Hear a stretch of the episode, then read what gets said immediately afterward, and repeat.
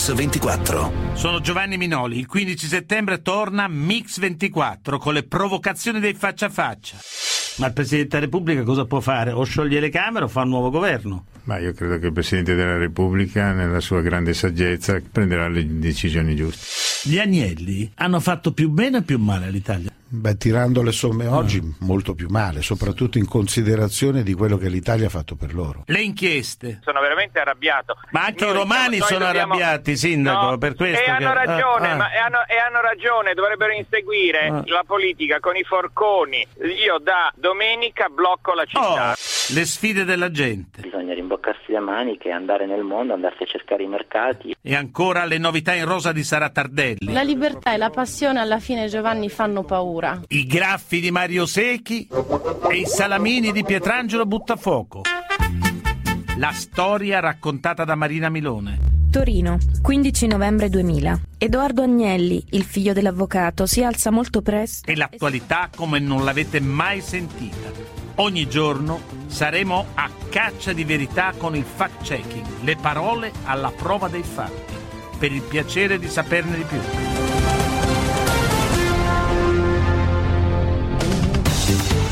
Intanto oggi vi proponiamo il faccia a faccia con un grande della moda, Brunello Cucinelli.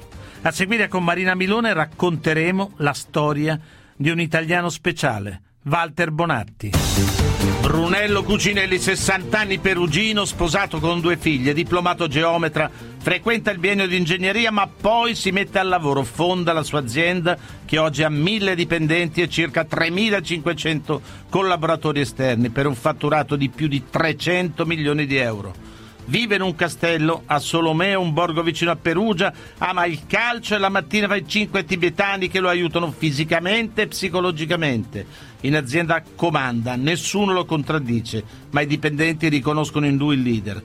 Ama l'umanità del bar di provincia dove fino a tardi, dice, si discute di filosofia, di donne, di poesia, di matematica e di politica. Allora, signor Cucinelli, il suo più che un bar sembra un'accademia dei lincei. Esiste ancora questo luogo mitico? Grazie, buongiorno. Sì, io volevo al- in questo luogo, avendo costruito un teatro, un'accademia, volevo che fosse appunto un luogo di incontri dove si discute di tutto, come è stato al bar. Ecco, ma al bar si impara la vita. Assolutamente sì, è la mia università. eh? e chi vince al bar vince anche in azienda? Questo non lo so, ma il bar è molto importante. Mm. Signor Cucinelli, lei lavora con lo spirito di un monastero benedettino, dice di sé e del suo luogo di lavoro. Come mai questo fascino dei benedettini su di lei? C'è qualcosa di molto interessante quando San Benedetto dice cerca di essere rigoroso e dolce, esigente maestro, amabile padre, e poi raccomanda ogni giorno di curare la mente con lo studio, l'anima con la preghiera e il lavoro. Accidenti, se riusciamo a farlo è fatta. Senta, il suo ideale quindi in qualche modo è un benedettino da bar, diciamo. Il mio sogno sarebbe stato sempre un monaco part-time, Ah, ma non si può. Senta, un giorno però ha avuto l'idea vincente, forse per questo non l'ha potuto fare. Ricorda quando e dove? Sì, a 25 anni ho avuto questa idea di far cashmere colorato. Ecco, ma la molla è stata fare soldi col bello, con le cose belle? eh? No, ma ho sempre... Colore è una cosa bella. Senza dubbio, ma ho sempre immaginato che tutto ciò che è bello è vero e forse anche giusto. Ecco, ma chi l'ha aiutata a realizzare questa, questa, questa fantastica iniziativa? I, mie- i miei collaboratori di sempre, i miei amici del no, bar. ma all'inizio c'è stato qualcuno che le ha dato una molla in più? Ma no, sono stato da solo, i primi anni sono, vivevo e lavoravo da solo. Signor Cucinelli, senta, lei oggi è il re del cashmere di altissima qualità, soprattutto per le donne. Ecco, perché proprio il cashmere?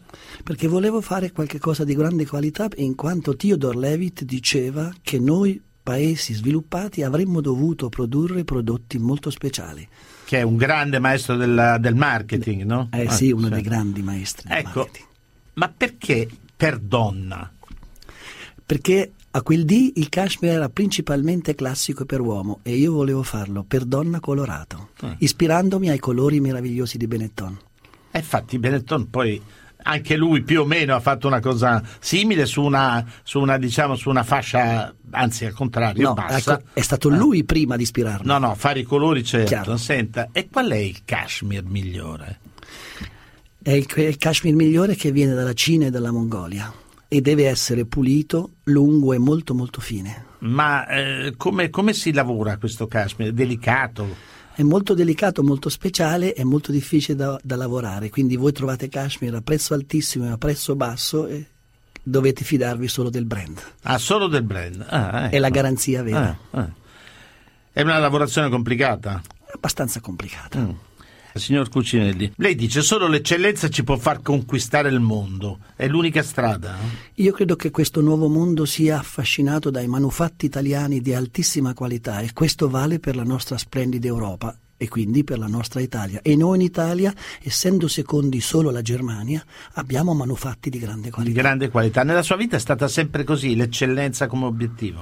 Ho sempre pensato di fare qualche cosa di speciale anche quando al bar giocavo a carte. Cercavo Ah, sì. di contare il 48 cosiddetto. Eh, Vinceva o perdeva il bar? Cercavo di giocare con persone che fossero meno brave di me. Ah sì, eh? Ah, ma chi vince al bar vince nella vita. eh? Ma questo non lo so, come le dicevo, ma il bar è una grande scuola di vita dove hai l'imprenditore e lo studente, in questo caso. Interclassista, diciamo. Ecco. Sì. Senta, la sua biografia è piena di citazioni letterarie e di personaggi storici di riferimento, da Kant, Alessandro Magno, da Barack Obama, Martin Luther King e tanti altri. Sono i suoi punti di riferimento. no? Ma io ho sempre immaginato che questi grandi esseri umani della vita in qualche maniera spiritualmente fossero miei coetanei. Ah sì, e quindi li pe- per questo li pensa presenti nella sua vita continuamente. Ma Bravissimo. chi di più? Se dovessi scegliere qualcuno veramente prenderei l'imperatore Marco Aurelio perché gestisce l'impero pensando da filosofo e agendo da imperatore. Beh, accidenti, una bella sintesi. Beh, eh? onestamente ah. metterei vicino anche il grande Adriano, che Eh. per me è stato un uomo che mi ha cambiato la vita. Addirittura? eh? Sì, perché lui è qualcosa, innanzitutto si esprime dicendo mi sento responsabile delle bellezze del mondo e quindi qui entra il concetto della custodia. La custodia come responsabilità proprio. Ma eh? Sì. se ti senti custode probabilmente tutto diventa quasi eterno, restauri da custode e vivi da custode, immaginando che al di là dopo la morte tu possa portare solo le conoscenze. Signor Cucinelli, lei alla, alla Leopolda, a proposito di questo che sta dicendo, ha fatto un discorso sul nuovo rinascimento. Ecco, perché proprio la Leopolda? È una scelta politica. No, perché immaginavo che intorno al 1500 tornano i mercanti dall'America e portano pomodoro, mais e patate e cambiano l'umanità, l'Europa. Questo trovo che sia un momento uguale, simile.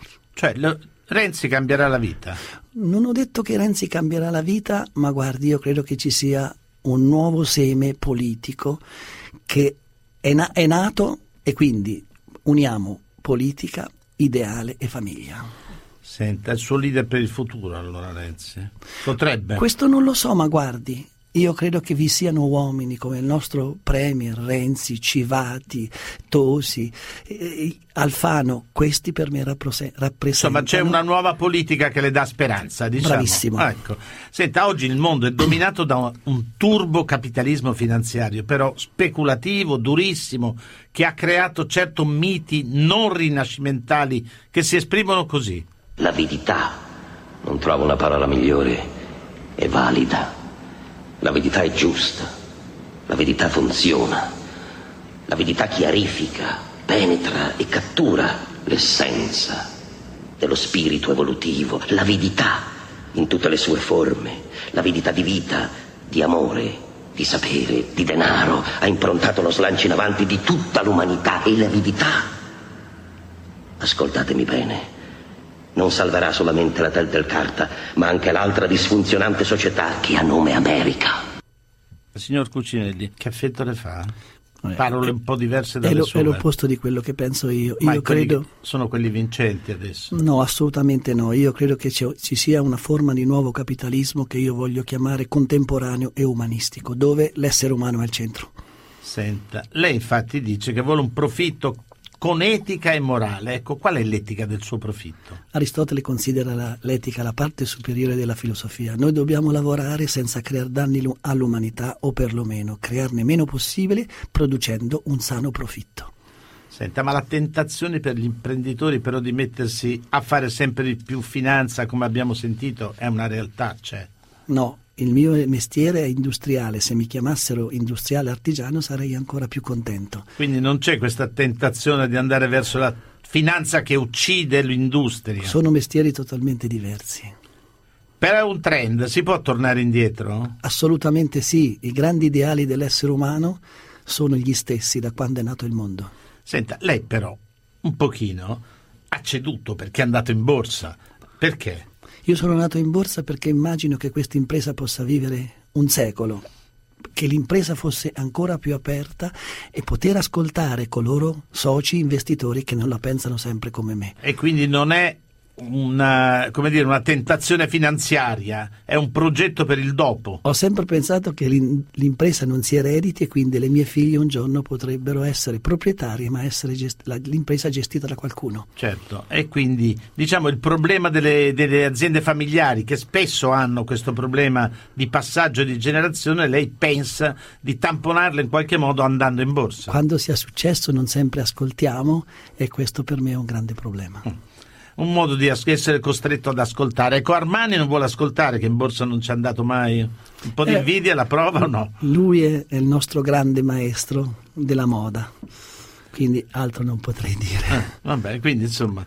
Io però la... le dico che sono veramente particolarmente contento, contento di, di essere andato in borsa. Vabbè, sì. un'altra esperienza. E posso dire anche che veramente il rapporto tra investitori e industria è molto serio. È molto serio. Signor Cucinelli, un settore di super lusso come il suo è fondato in gran parte sulla serializzazione di prodotti artigianali di alta qualità. Ecco, come si impara? Come si mettono insieme queste due cose? Io credo in un prodotto di grande artigianalità, qualità e creatività e questo si può avere solo investendo nell'essere umano. Senta, ma lei sa farlo un golf di cashmere? Tut- tutto insieme no, però direi una parte sì. A che parte? Perché si fa a pezzi? Eh beh, sì, sì, come un pullover come una giacca si costruisce a ah, pezzi. Ah, ecco. E lei che parte sa fare? Abbastanza poco, stirare la parte di fi- finita. Senta, gli, gli, artigiani, ne abbiamo parlato, non sono impiegati ma sono imprenditori. È difficile organizzarli in impresa? Assolutamente no, però il, il fondo dell'artigiano è costruire qualcosa di molto speciale, di costruire un manufatto speciale. Esatto. Per l'artigiano il conto economico è la seconda parte ah. del lavoro. Ecco, ma qual è il segreto nel trasformare un artigiano in qualcuno che produce anche qualcosa che sta in piedi economicamente? È la estrema collaborazione e l'estrema stima. Vede, se lei dà stima a qualcuno, quella stima diventa responsabilità e la responsabilità diventa creatività. Signor Cucinelli, so che lei ha organizzato anche una scuola di formazione perché qui stiamo nell'eccellenza assoluta. Come si entra nella sua scuola? Abbastanza facilmente. Noi prima avevamo delle scuole di arte, adesso abbiamo cercato di creare delle scuole di mestieri per farle vivere insieme. Ma lavorano meglio gli uomini o le donne nel suo settore? Noi abbiamo il 70% di donne e credo che le donne si affezionino leggermente di più al, al prodotto proprio? Al lavoro all'impresa. Ah. Però anche al singolo prodotto che producono? Ma questo anche l'uomo, ah, alla, direi alla stessa maniera. proprio, lei dice l'impresa. Ecco, lei crede che il futuro dell'industria manifatturiera italiana sia solo nei prodotti di alta gamma del lusso? Questo sta in, noi stiamo ridu- organizzando l'umanità e credo che questa umanità abbia bisogno di manufatti italiani e europei molto speciali. Ecco perché credo che avremo un futuro migliore. Mix 24 Signor Cucinelli, ma in un momento di crisi economica come questa, per un umanista come lei, lo stiamo sentendo, produrre cashmere di super qualità non è produrre il massimo del superfluo. No, assolutamente no, è il modo come lo produciamo. Noi vogliamo produrli rispettando l'uomo e la sua dignità. Ma la vede l'uscita dalla crisi lei? Io credo che noi non siamo più in crisi, sia germogliato il rinnovamento morale, civile e umano della nostra civiltà e politico. Eh sì, però intanto moltissime aziende falliscono, il lavoro manca questo è un dato di fatto, soprattutto per i giovani. Ho letto che lei ha detto che il governo aiuti le aziende a evitare il fallimento, ma deve farlo il governo? No, io intendevo dire che il governo dovrebbe togliere la parola fallimento se non vi è dolo, perché il mondo è in trasformazione e certi manufatti di medio livello non sono più di nostra competenza. E quindi le aziende che lo producono devono fallire. Dobbiamo chiedere aiuto ai nostri collaboratori cercando di, produ- di far sì che questi prodotti si elevo- elevino per diventare cioè bisogna speciali. trasformare l'oggetto della produzione Bravissimo. ecco. signor Cucinelli questa Europa guida tedesca innescherà lo sviluppo oppure il- l'euro chiamato Marco non ci aiuta Io credo che l'Europa abbia un grande valore in futuro perché questi giovani mercati Cina, India, Sud America sono affascinati da noi. sì però lei è presente su 60 mercati mondiali più o meno forse di più questo euro questo euro qua che abbiamo adesso aiuta o limita la sua espansione? Ma io credo che sia solido e aiuta. l'aiuta. Senta, le sue aziende sono paragonate alla Olivetti di Adriano Olivetti, che era un imprenditore, un mecenate, un politico, un sognatore. È lusingato di questo confronto? Questo mi fa onore, ma io ho conosciuto Olivetti da grande. In realtà io mi sono ispira- ispirato agli occhi lucidi di mio padre quando veniva offeso o umi- umiliato. È il motivo per cui ho cercato di creare un- un'impresa dove la dignità dell'uomo fosse al primo posto. Perché suo padre che cosa faceva? Noi facevamo i contadini, non ho mai visto i miei genitori litigare. Quando, si- quando lui è andato a lavorare in fabbrica veniva offeso, umiliato, faceva prefabbricati in cemento armato e questo mi, mi dava, molto, mi dava molto male. Ecco, il fatto che non abbiano mai litigato è stato un modello per lei. eh? Ma io direi di sì, sem- E lei visto- non litiga mai con sua moglie? eh? Onestamente siamo a 43 anni che stiamo insieme e devo dire no. Mai litigato. Ah, complimenti, una medaglia d'oro al valor civile. Ma dobbiamo avere grande rispetto. Signor Cucinelli, ho letto che a Harvard studiano le sue imprese come un caso di scuola. Perché? Questo non lo so, ma io credo che ho cercato di portare in impresa i grandi valori dell'essere umano, il rispetto e la dignità economica e morale del lavoro, specialmente artigiano, che è pagato come, come voi sapete. Ecco, ma quali qualità è necessario avere più di altre per gestire in questo modo questo tipo di impresa? Io credo che noi abbiamo bisogno di tornare ad essere credibili. Per essere credibili dobbiamo essere veri e questo vale in politica, nel giornalismo, nella famiglia e nell'impresa. E quindi per comandare ed essere creduti bisogna essere veri. Assolutamente sì. E lei quando ha capito che, è vero, che era vero? Questo non lo so, ma, Marco- ma, eh, Alessandro Magno beve la stessa quantità di acqua dei suoi soldati. Ah, ecco. ma lei guadagnerà un po' di più però. Sì, ma Ah. non è questo che cambia. Vivo in un piccolo paese. Quello che io volevo, volevo un'azienda solida, sana, che lavorasse per la dignità dell'uomo. Ma c'è un dialogo continuo, mi pare di capire, con i suoi dipendenti. Facciamo un'assemblea ogni due mesi, non si può dire che è dialogo perché parlo solo io, ma in realtà cerchiamo di affrontare i temi di come vivere e lavorare insieme, perché è importantissimo. L'impresa deve donare una parte dei suoi profitti a benessere dell'umanità. E quindi lei ascolta gli investitori, ma non i suoi collaboratori, non i suoi operai. Ma le devo dire, abbiamo un'età media di 35 anni, mi sembra Ah. che si respiri una bella atmosfera, un grandissimo senso di responsabilità che genera creatività. Ma i sindacati sono con lei? No, non abbiamo sindacati, ma io sono apertissimo. In Dio ci crede, eh?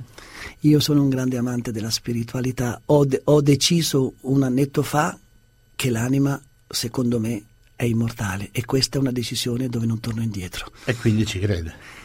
Io ci credo e poi, come dice il mio stimato Socrate, se così non fosse ho vissuto meglio. Signor Cucinelli, dicono che lei vuol rendere attuale il significato di dilettantismo nello sport, è vero? Io vorrei provare a miscelare dilettantismo e professionismo, Eh. giocando in un campo appunto che, che è uno stadio senza barriere. Sembra che il suo stadio sia una bomboniera perfetta. Insomma, solo lei e la Juventus avete uno stadio nuovo. Come mai?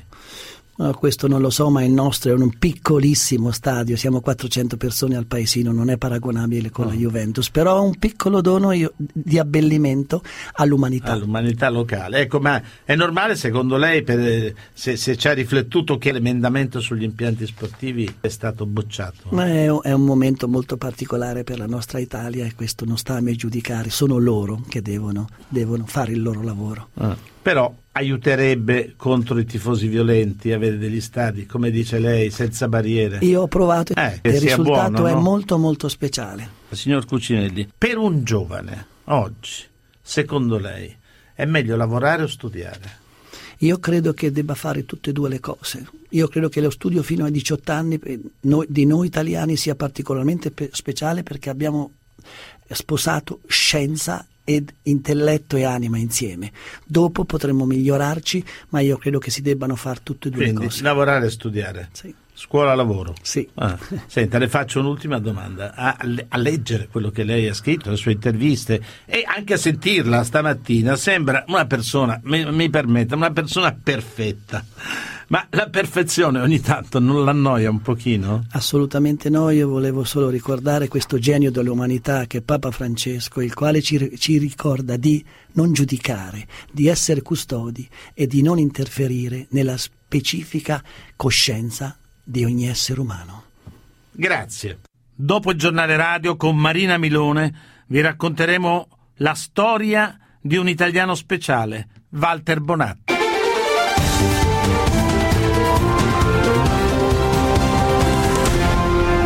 Mix 24. La storia. Il fatto che non riesca a star lontano dalla montagna vuol dire che è la mia vita. Bonatti ha scritto con la sua vita eh, quello che pensava, come vedeva il mondo. Poi avesse un suo carattere duro e forte, questo però per fare quello che ha fatto forse bisognava avere la tempra, il carattere e la testa di Bonatti. Questi 16 anni di intenso alpinismo che ho fatto, le sensazioni e i ricordi che ho accumulati sono, sono numerosissimi e questa è una ricchezza. Lui l'ha sempre detto, io mai scenderò a compromessi, mai voglio vendere la mia vita privata, ma soprattutto le mie imprese in montagna. Lei con la montagna è diventato ricco? Ah, materialmente certamente no. Moralmente invece ritengo parecchio.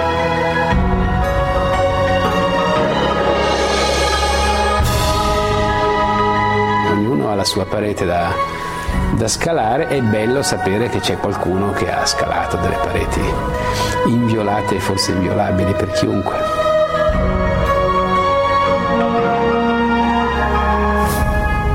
Una leggenda dell'alpinismo, un mito inarrivabile per chiunque ami l'avventura, ma soprattutto un uomo libero. È Walter Bonatti, bergamasco del 1930.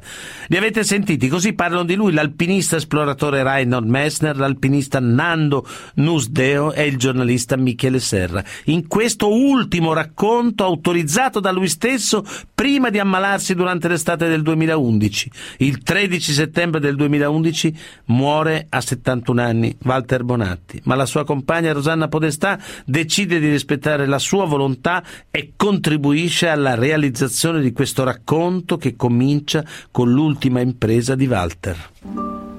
La conquista della parete nord del Cervino, in solitaria d'inverno. Forse la scalata più bella, da molti considerata quasi un'opera d'arte. Di sicuro un'impresa che allora, siamo nel 65, viene considerata semplicemente impossibile e che oggi riviviamo attraverso le parole di Walter Bonatti. Quanto tempo è passato dalla scalata del Cervino? Quattro anni. L- la rivede? Eh sì che la rivede. La rivede tutta? Tutta, sì.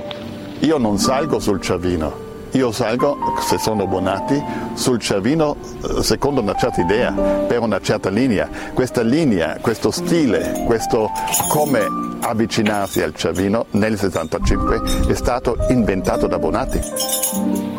Il 18 febbraio Mario De Biasi, il fotoreporter del settimanale Epoca, scatta le ultime fotografie di Walter che si allontana. Bonatti tentenna, Mario lo saluta ancora e in qualche modo lo sostiene come ci racconta lui stesso. Ho visto che lui era così, eh, non dico titubante, ma insomma era un periodo di crisi e ho detto ti accompagno io un po' e ho detto agli amici voi tornate giù e vado io insieme a Walter Bonatti e sono arrivato fino a Capana Early, 3400 metri di altezza. E poi io ho aspettato finché lui è arrivato sotto la montagna che, che c'è lì davanti. E io ci eravamo in contatto alla sera alle 7 con un lampadino, io dormivo in una centrale elettrica eh, da solo e alla sera alle 7 ci facevamo un segnale per vedere a che punto era arrivato, perché solo io conoscevo eh, la strada che lui faceva per andare su. Quella di Walter Bonatti è una lotta, una lotta lotta contro le sue paure, solo davanti a quella parete, come compagnia non ha altro che i segnali luminosi lanciati da De Biasi, ai quali risponde ogni sera. La sua è una sfida che va oltre la prestazione fisica, oltre la dimensione sportiva. Il 22 febbraio del 1965 un aereo fotografa Walter Bonatti abbracciato alla croce sulla vetta del Cervino. Non sono che il contabile dell'ombra di me stesso.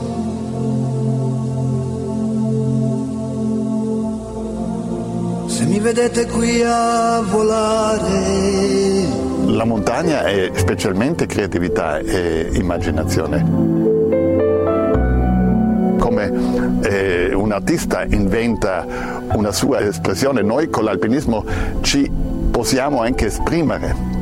E, e secondo me un Bonatti era molto più artista che um, sportivo. Cerco me stesso, cerco la mia vita, cerco di vivere il più intensamente e il più degnamente possibile. Cerco la pace e l'equilibrio di me stesso. E questa ricerca di Walter Bonatti segna la storia della sua vita. Una storia che inizia sulle acque del Po, dove un bambino è costretto a crescere durante la guerra, i genitori sono lontani. Il padre è un antifascista e la madre deve mantenere la famiglia. Cresce in compagnia di libri di Melville e London, sognando avventure di un mondo che può solo immaginare. Finita la guerra, si sposta a Monza per trovare un lavoro nell'acciaieria. Qui conosce gli alpinisti operai del gruppo Pelle e Ossa, pelle e ossa, perché così sono ridotti quei ragazzi appena tornati dalla guerra. Hanno voglia di arrampicare, di tornare a vivere, come ci raccontano i suoi compagni di scalate. Florio Casati, Nando Nusdeo e il giornalista e storico della montagna Roberto Mantovani. E Walter è arrivato nel 47, un anno dopo circa, un anno e mezzo dopo. Veniva dalla Forti Riberi dove faceva ginnastica, era un ragazzino perché aveva 16 anni, era un ragazzino e ha cominciato a voler andare a arrampicare e logicamente l'abbiamo portato subito a arrampicare L'abbiamo portato, abbiamo portato per le prime due o tre domeniche, poi dopo ci ha portato quasi lui a noi perché si è visto subito che aveva un altro, un altro stile, un'altra cosa, un altro fisico da andare a arrampicare. Fin dai primi momenti decide di arrampicare seguendo le regole della tradizione cioè chiaramente corda, scarponi, chiodi, eccetera, ma nessun artificio. Dopo sei mesi già arrampicava su vie di sesto grado in Grigna e dopo un anno ripeteva le vie che neanche eh, i più forti alpinisti francesi che arrampicavano da 10-15 anni eh, eh, riuscivano a ripetere e Walter è andato e dopo un anno che arrampicava è riuscito a fare queste incredibili scalate. Lui ha fatto una strada eh, molto interessante. Tutti gli altri del suo periodo hanno fatto una strada dall'alpinismo tradizionale, alpinismo eh, classico, verso un alpinismo tecnologico. E lui ha fatto l'opposto. Non è un alpinista classico, come dice Reinhold Messner.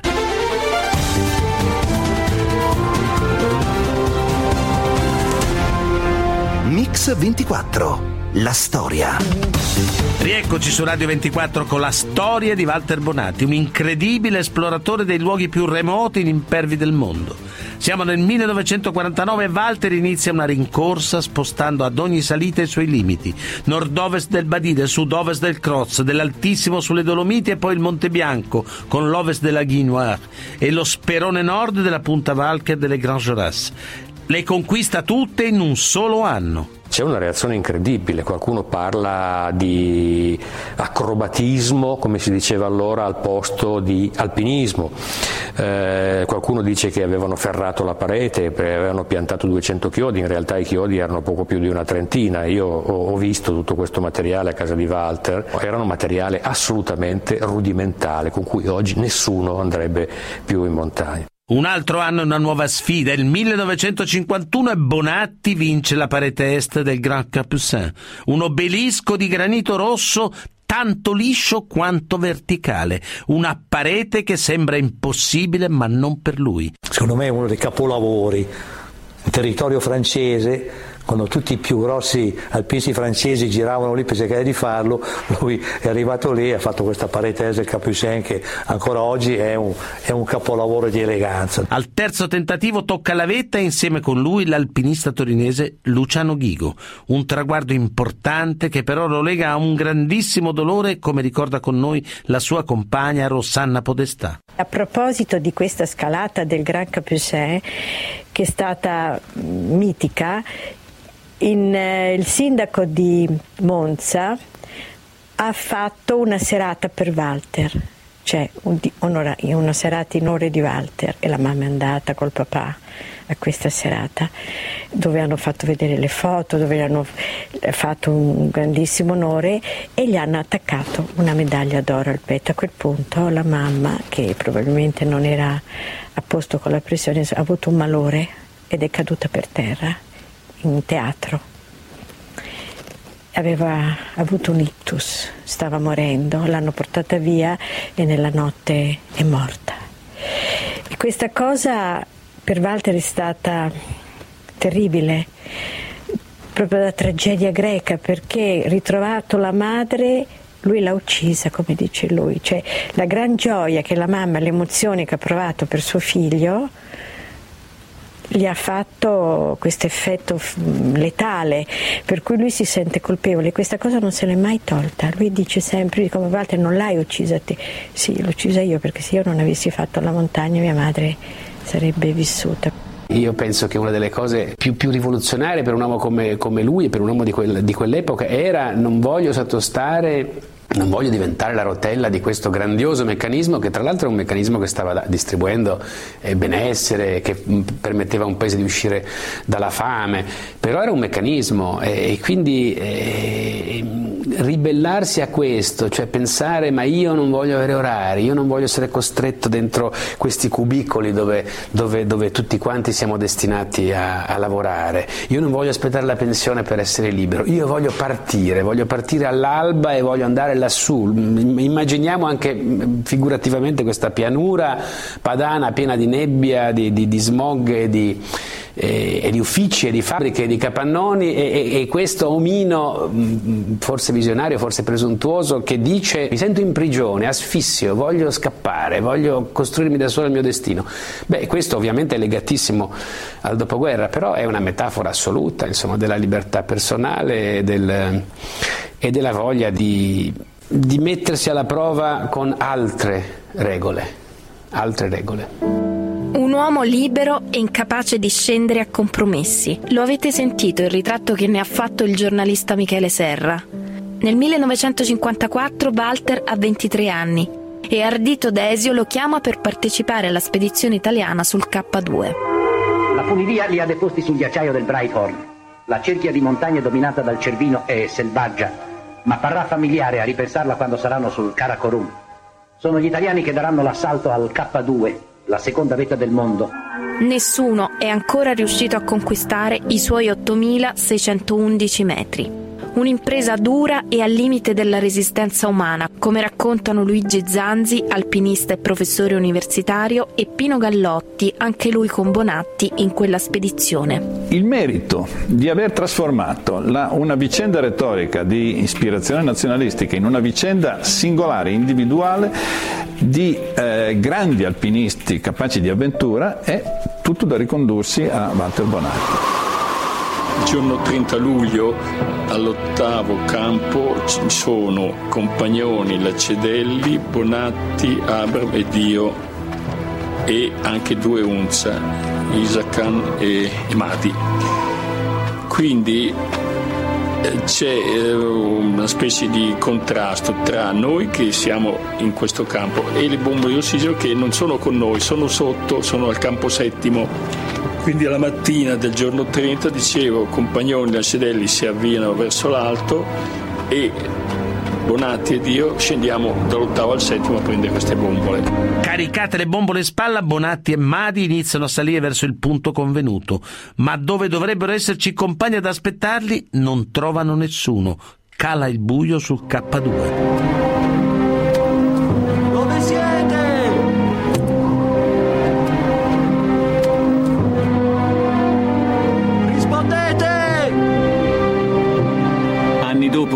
Scriverà. Ed ecco, incredibile, nel profondo silenzio si accende una luce.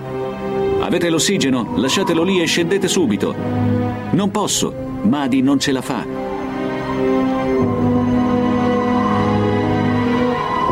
8100 metri. La tormenta è in furia. La piccozza scava con disperazione un gradino nel ghiaccio. Bonatti e Madi si legano per non congelare e iniziano a percuotersi. Sarà una notte infinita di follia e lotta per la sopravvivenza, fino a quando, come per miracolo, gli occhi di Walter vedono il nascere di una nuova alba. Madi, con la mente ormai alterata e gli arti assiderati, fugge. Bonatti, rimasto solo, con lentezza compie il proprio dovere. Toglie la neve si è accumulata sulle bombole e le rende visibili ai compagni. Compiuto il suo dovere, Bonatti scende al campo 8. Madi è lì, è vivo, ma gli verranno amputate diverse dita delle mani e dei piedi. Compagnoni e Lacedelli conquistano la vetta del K2. È il 31 luglio 1954 ma di quella notte nella relazione ufficiale non vi è traccia. Bonatti, come dirà in un'intervista molti anni dopo, ricorda con grande dispiacere quella grave mancanza. Tutti siamo uomini soggetti allo sbaglio, però proprio perché siamo umani e soggetti allo sbaglio io mi sarei aspettato nella mia semplicità, nella mia ingenuità, una manata sulle spalle ammiccando magari scusa Walter e, e le cose sono andate così. Io capisco che i miei compagni lassù fossero stanchi quanto me, forse anche più di me, fossero anche un po' così rintronati dalla quota, però santo Dio è è gravissimo che eh, in quelle condizioni, a quell'epoca, due uomini fossero là sul famoso muro di ghiaccio nella notte a morire praticamente, perché noi senza aiuto, io miracolosamente mi sono salvato, ma lo devo soltanto a me stesso una tenacia e un talento che forse fanno invidia a qualcuno. Nel 1964 un giornalista accusa Walter di aver rubato a Compagnoni e Lacedelli l'ossigeno per salire in vetta. Walter fa causa per diffamazione e vince. Nel 94 Robert Marshall, un medico australiano appassionato di alpinismo, trova le fotografie di compagnoni sulla vetta del K2. Si vedono le bombole e i segni lasciati dai respiratori. Nel 2004, dopo 50 anni, il club alpino italiano inizia la revisione della relazione ufficiale di Desio e nel 2008 finalmente per Walter finisce l'avventura del K2. La verità è una sola. La vetta è stata conquistata con l'ossigeno portato da Amadi e Walter. Io ero, allora fu allora, tra la, la spedizione all'Himalaya del K2 e la scalata del Dru che passai forse la crisi più più grigia della mia vita e la più importante.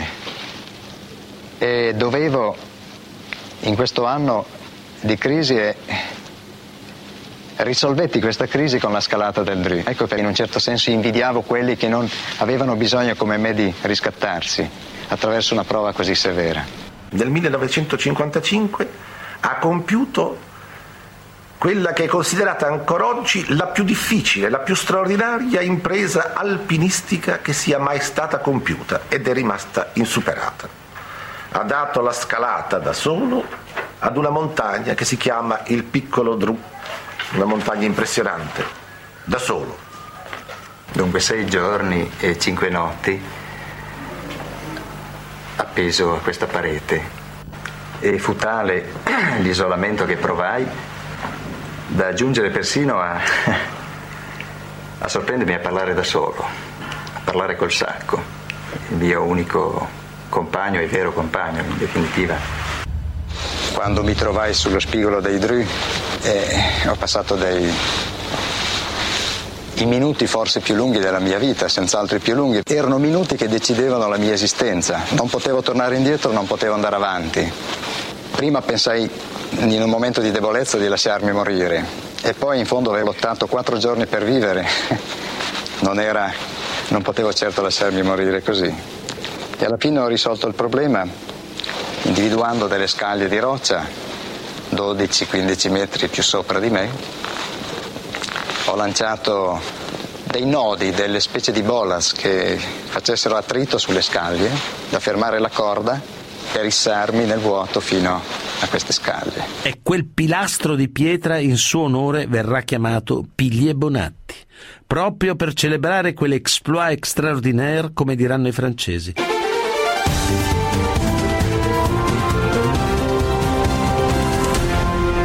Mix 24 la storia. Bentornati su Radio 24 con la storia di Walter Bonatti, la vita di un uomo che sperimenta se stesso confrontandosi con la natura più impervia, compiendo imprese straordinarie e tutto questo passa attraverso un talento eccezionale ma anche attraverso un grande controllo di sé. Come si fa a vincere la paura? Bisogna affrontarla la paura, però bisogna sapere quel che si vuole, bisogna bisogna avere coscienza della paura che si vuol vincere e bisogna soprattutto, secondo me, conoscere il prezzo della, della paura. Nel 58 è sulle Ande e poi in Himalaya per salire il Gashbrun 4, in lingua urdu montagna di luce. Capo spedizione sono Fosco Maraini e Riccardo Cassin tra i più grandi alpinisti della storia e punto di riferimento di Walter. Una montagna difficile, il G4, tanto che verrà ripetuta solo nel 1986. Solo il 6 agosto sarà il giorno della vittoria. Ma quali fatiche, quali difficoltà dovranno superare i due per vincere l'affascinante montagna di luce? Danno tutto se stessi perché sono consci dell'importanza del compito che stanno per portare a termine. Sentono su di loro la responsabilità dell'impresa. Sono sfibrati dallo sforzo, dalla lunga permanenza alle alte quote, ma perseverano, lottano strenuamente con una volontà indomabile. Senta Bonatti, lei ha scritto che la scalata del K2 e dell'Everest sono state solo conquiste materiali. Che voleva dire? Beh, eh, in effetti sì, eh, sono state la conquista di un punto geografico. L'alpinismo è un'altra cosa. L'alpinismo non è scalare le montagne per raggiungere un punto inesplorato. Sì, l'alpinismo è incominciato così, l'alpinismo esplorativo, ma l'alpinismo classico, come lo si intende oggi, l'alpinismo è in fondo con le sue tecniche, con le sue difficoltà, è una, è una condizione che lo scalatore si pone per raggiungere per conquistare se stesso attraverso la conquista materiale della montagna. La cima è il punto dove cambia la direzione. Prima si va su e c'è l'ansia, forse non ce la faccio, poi scendo e sono quasi costretto a scendere eh, velocemente, specialmente parlando delle cime alte, K2 Everest, perché la sicurezza che tutti vogliamo avere è una base della nostra sopravvivenza, noi tutti vogliamo ritornare eh, dalla wilderness eh, nel mondo mh, mm, civile eh, ci costringe a scendere. E la cima sì, importa, però non è il punto chiave, è eh, tutta la salita che conta molto di più che il raggiungere la cima. È la salita che conta, lo avete sentito, era Messner e Walter sogna altre salite. Questa volta la sfida è il pilone centrale del Monte Bianco, un appuntamento al quale Walter pensa già da nove anni. Domenica 9 luglio del 61 Bonatti parte con Andrea Oggioni e Roberto Gaglieni. La prima tappa è al bivacco della Fourche, una capanna di lamiera sospesa nel vuoto. Quando arrivano, quattro delle sei cuccette sono occupate. Sono degli alpinisti francesi, Mazot, Coleman, Julien Guillon e Vieille. Decidono di salire insieme. L'alpinismo non è una gara. Il pilone centrale del Frenet eh, e poi mh, mm, la discussione dopo è soltanto la dimostrazione che attorno a Bonatti c'è una grande invidia eh, sono successi eh, molte tragedie di, questo, mm, di, questa dimensione e la maggior parte di queste tragedie non sono mai state discusse in un modo come hanno tentato di eliminare emozionalmente Bonatti dal grande alpinismo. Quando le cordate sono a soli 80 metri dalla cima del pilone si scatena una tempesta allucinante. È il preludio di una delle tragedie più terribili del Monte Bianco non c'era la possibilità di essere preso dall'elicottero, non c'era la possibilità di farsi un buco nella neve perché lì non c'è, c'era soltanto la possibilità di scendere pezzo per pezzo sotto queste, eh, questo freddo, il, vento, la disperazione. Non c'erano altre possibilità, dice Messner, e per tre dei quattro alpinisti francesi è la fine. Lentamente eh, gli altri sono morti. Lui non poteva caricarli in, in, in spalla e portarli avanti, è impossibile. Poteva soltanto battere la pista, poteva andare avanti, cercare la strada. Senza di lui tutti eh, sarebbero morti, senza dubbio. Ha diretto le operazioni della discesa con molta autorità e molta umanità. Ecco, e da qui ho scoperto un uomo straordinario. Un uomo tout à fait extraordinaire.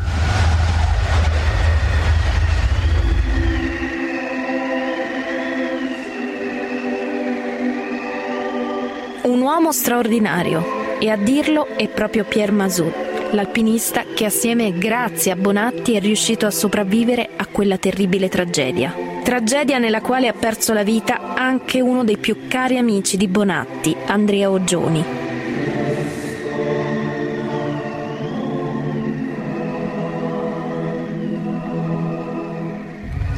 Si salveranno solo in tre, Bonatti, Gallieni e Masou. E presto si scateneranno le polemiche. Ma mentre in Italia si prospettano inchieste giudiziarie e parlamentari, in Francia la testimonianza di Pierre Masou rende giustizia al comportamento di Bonatti.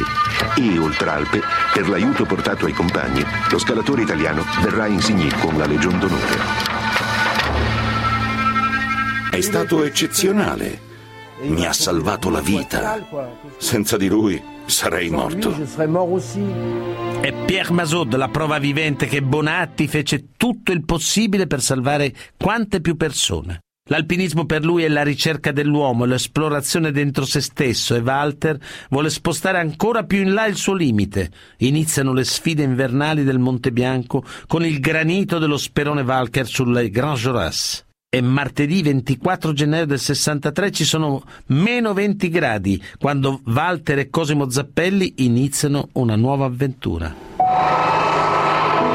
Ecco che distinguiamo Walter Bonatti e Cosimo Zappelli che hanno superato il piccolo dietro, cioè essi si trovano ora in una posizione difficilissima, non possono più tornare indietro, devono assolutamente raggiungere la vetta e per questo saranno ancora necessari tre o quattro giorni.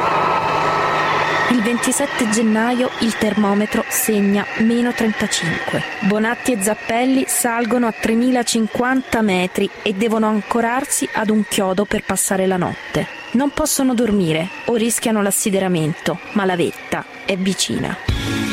Dopo una lotta durata sette giorni, conquistano la cima e tornano a valle. Ma ad aspettarli non c'è nessuno. Entrano in un bar e i clienti si voltano sorpresi. Ma non dovevate arrivare domani? Questo è quello che stava dicendo la televisione.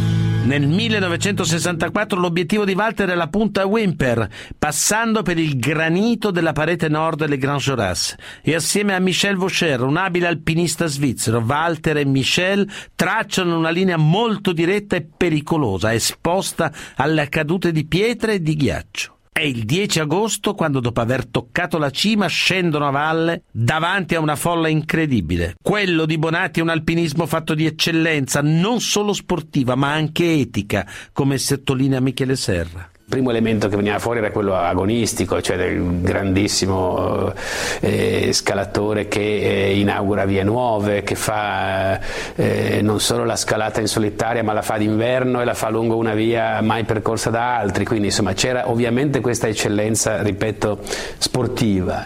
E, e poi è venuta fuori negli anni la, il, la sua eccellenza etica anche, cioè il non accettare compromessi, il diventare simbolo di un alpinismo che non voleva farsi contaminare dalle sponsorizzazioni i più bravi, i creativi capiranno che quello che ci offre la montagna è la possibilità di eh, sentire le dimensioni umane e non le dimensioni sportive dell'uomo. E dopo questa ascensione abbandonerà definitivamente, come ha detto, l'alpinismo? No, assolutamente. Io abbandonerò l'alpinismo estremo. Lo dichiarai già l'anno scorso e manterrò la parola. Di alpinismo estremo non ne farò mai più, ma di alpinismo classico spero di farne ancora per 40-50 anni. Io ricordo che ho vissuto molto più emotivamente le, le sue salite al Dru, al Capuzen, al nord del Cervino, eccetera, queste famosissime che tutti sanno, più che il K2, più che il Simul quarto. Noi stessi vivevamo di più lui lì, capisce? Questo è il punto importante. Ecco perché lui stesso in definitiva era più legato a queste sue vicende che non alle, alle grandi cose che ha fatto nelle spedizioni. Questa era la grande lezione che lui aveva dato e che ha continuato anche fuori dalla montagna, perché la sua esplorazione del mondo, foreste, fiumi, distese glaciali, eccetera, animali di, var- di vario genere seguiti, di nuovo mettevano l'uomo a diventare grande nell'avventura di conoscere la natura. Walter non ha più niente da dimostrare, come dice anche Luigi Zanzi. Tutto quello che si deve cercare è dentro di noi, ma serve molta strada per poterlo trovare e Walter cammina per tutti e cinque i continenti da solo, raccontando la storia, i paesaggi, le persone e soprattutto la sua avventura personale, quella di un uomo di fronte a se stesso. Inizia la sua nuova vita al settimanale Epoca, come ci racconta il giornalista Angelo Ponta. Nel 1955 Walter scrive il suo primo articolo per Epoca e lo accompagna con alcune sue fotografie ed è il racconto della sua salita al pilastro del Dru, una delle sue, una delle sue imprese. La, mm, quella scrittura e quelle fotografie nel 1955 sono ancora ingenue e dilettantesche, però è uno stile di scrittura e fotografico che evolverà molto rapidamente nel tempo. Nessuno gli aveva insegnato a scalare, nessuno gli insegnò a scrivere, nessuno gli insegnò a fotografare. Lui impara, impara, impara facendo. L'avventura è stato un mezzo per, non fine a se stesso, per conoscermi, per sapere chi ero e cosa volevo. È stata trasposizione del, del verticale in un mondo orizzontale a 360 gradi per vivermi. Io ho raccontato l'uomo che è in me, non l'esploratore, non l'alpinista. Ci sono pochissime foto prima. Sul, sulle grandi vie delle Alpi lui ha fotografato poco, poi è diventato un ottimo fotografo, aveva um, scolari in tutto il mondo e lui aveva la grande fortuna e nello stesso momento anche la grande capacità di trovare un mondo inesplorato, andava dove oggi i turisti ci vanno, però allora non c'era l'infrastruttura, lui andava e aveva la capacità, cresciuta nel periodo eh, dell'alpinista, a sopravvivere in Siberia, in Antartide. È il maggio del 1965 e Walter parte per rivivere le avventure di Jack London, percorre in canoa lunghi fiumi per oltre 2500 chilometri. Incontra gli ultimi cercatori d'oro, si ferma in città dal nome mitico come Dawson City. Insomma, un'altra grande impresa.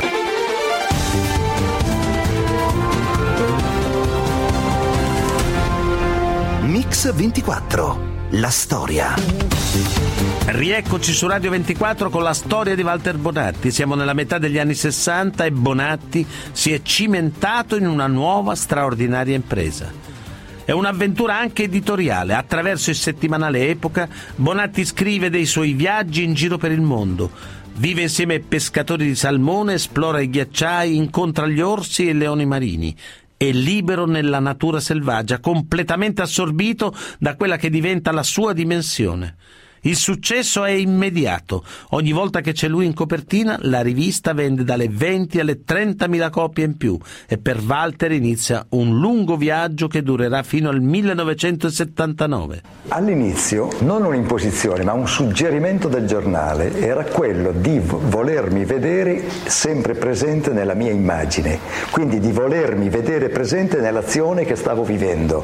E io credo di essere stato a quei tempi l'unico ad avere avere a disposizione un'attrezzatura così sofisticata che consisteva nel usare tre macchine fotografiche contemporaneamente e di lunghezze focali diverse, preventivamente poste su cavalletti a distanze calcolate e azionate con un motore e una trasmittente ad onde radio, una piccola centralina non più grande di un pacchetto di sigarette, ad ogni tasto corrispondeva una macchina fotografica, quindi io nel raggio di 500 metri potevo autoscattarmi dalle fotografie. In Africa attraversa 1200 km a piedi in solitaria per poter sperimentare un nuovo rapporto con gli animali basato sugli istinti primordiali dell'uno e dell'altro. Vive così un'avventura tra i coccodrilli, riesce anche a tuffarsi fra loro, scattare delle fotografie incredibili.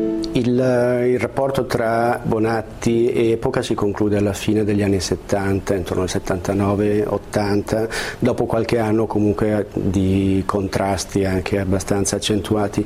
In, in quel periodo i giornali come, come, Epoca, che avevano costruito molta della propria fortuna sulla, sull'immagine, sulla fotografia, sulla, sui fotoreportage, attraversano una, una, una fase di crisi per la concorrenza della, della, TV e per l'accelerazione anche dei tempi imposti dalla, dai ritmi televisivi e che verranno meglio interpretati poi negli anni seguenti dai, dai, nascenti news magazine. Walter non presta il suo volto alla pubblicità, ha sponsor, rifiuta il meccanismo usa e getta della comunicazione, ha scoperto la scrittura e i suoi libri vengono tradotti in diverse lingue. Il primo è del 1961 e continuerà a scrivere fino al 2011, raccontando le sue avventure, la sua vita, i ricordi con uno stile tutto suo, come spiega Giovanna Canton che per la Rizzoli ha curato i suoi libri. L'ho conosciuto perché abbiamo preso il suo libro e abbiamo chiesto a un, a un editor di fare una Revisi- una piccola revisione e quando gli abbiamo rimandato il testo lui mi ha telefonato e si è messo a gridare diciamo come un pazzo dicendo che nessuno poteva toccare il, tuo, il suo testo. E alla fine quindi sono dovuta andare a Dubino ed è stato quando l'ho incontrato per la prima volta e ho capito che eh, toccare te- i suoi testi, il modo in cui lui aveva di parlare e di scrivere, che un modo, era un modo un po' per certi versi antico, era, era lui, quindi mm, non era un uomo facile con cui trattare nella, nella revisione dei testi, nel lavoro sul suo, sulle cose che lui scriveva, ma sicuramente la ragione era dalla sua parte. E poi anche la ragione dei lettori che, amavano, che amano quel modo di scrivere, anche se non è certamente da letterato o non è un modo moderno di raccontare, però è il suo, quindi credo che eh, diciamo era un bravo scrittore perché rappresentava se stesso come anche in tutte le altre cose. Per sentirsi un po' di spazio intorno non è necessario andare in Antartide o in Amazzonia, perché il vero spazio costruttivo, secondo me, è quello della mente. È lì che bisogna crearselo. Il bello dell'avventura è sognarla, dare aria all'immaginazione. Walter Bonatti è un grande personaggio con una grande umanità eh, molto di più eh, della sua capacità alpinistica io stimo l'umanità di Walter Bonatti, negli scritti ma anche in quello che ha visto, sofferto, capito durante la sua vita. Walter nel 1980 incontra Rossana. Insieme compiono un viaggio che li porta a scoprirsi e a completarsi. Ci siamo incontrati che io già, anche lui, eravamo già delle persone adulte. Ho cancellato, diciamo, gli anni del mio lavoro in, nel cinema, che è stato un lavoro un po' subito, ma anche monotono per me, anche se non sembra il cinema, il cinema. Che non è che facessi meravigliosi film, per cui non ero entusiasta. Poi avevo già lasciato il cinema quando ho incontrato Walter, già da sei anni, il che mi aveva svuotato, pronta a rivivere un'altra vita.